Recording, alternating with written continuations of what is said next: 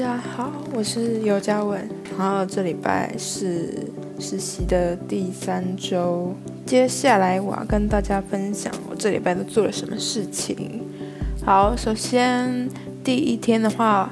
我完成了我的 podcast 封面，所以大家就可以看到我的 podcast 有一个封面，对，然后也开始着手我礼拜三的 PPT 简报，毕竟 PPT 就是需要一个。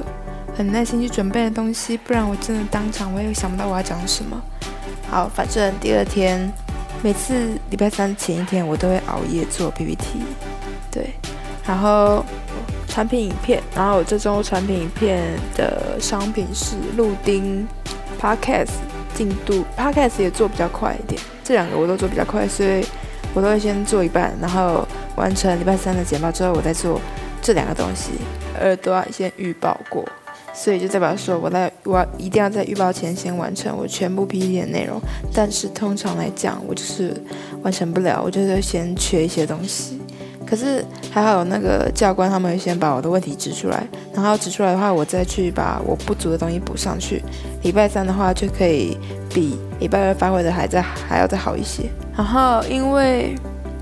真的就是不太会讲，所以我觉得我下次要报告的时候，我一定要有一个文字稿。但是如果有文字稿，就是如果要去公司报告的话，我就不能，我总不可能拿着手机，然后看着我文字稿念，不可能，所以我一定要记，我一定要念过大概两轮吧。但是我就是礼拜三号，我承认我就是没有准备了，因为我我真的一直在做 PPT，我没有时间去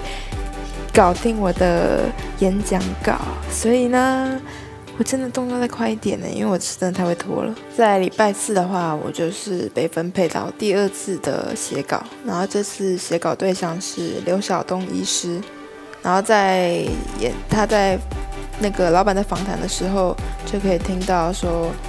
刘晓东医师他的，就他讲的一段话是。不要怕你的理想不会被实现，你今天所做的就是你日后成功的养分。相信只要随时提醒自己走的路是正确的话，就要鞭策自己继续走下去，这就是成功最大的因素。通常要做一件事之前，我就会自己想很多，所以有时候我连第一步我都不会踏出去，因为我觉得即使我做了这件事的话，我也是失败，我干嘛要做？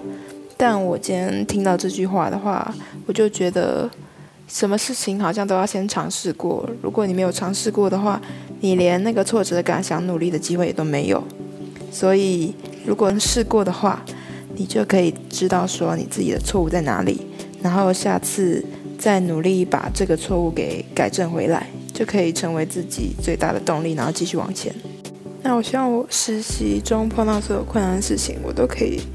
想办法去把它解决掉，然后不会。一开始就把它逃避，而不是说选择不去做。那我就报，哎，我就分享到这边，大家拜拜。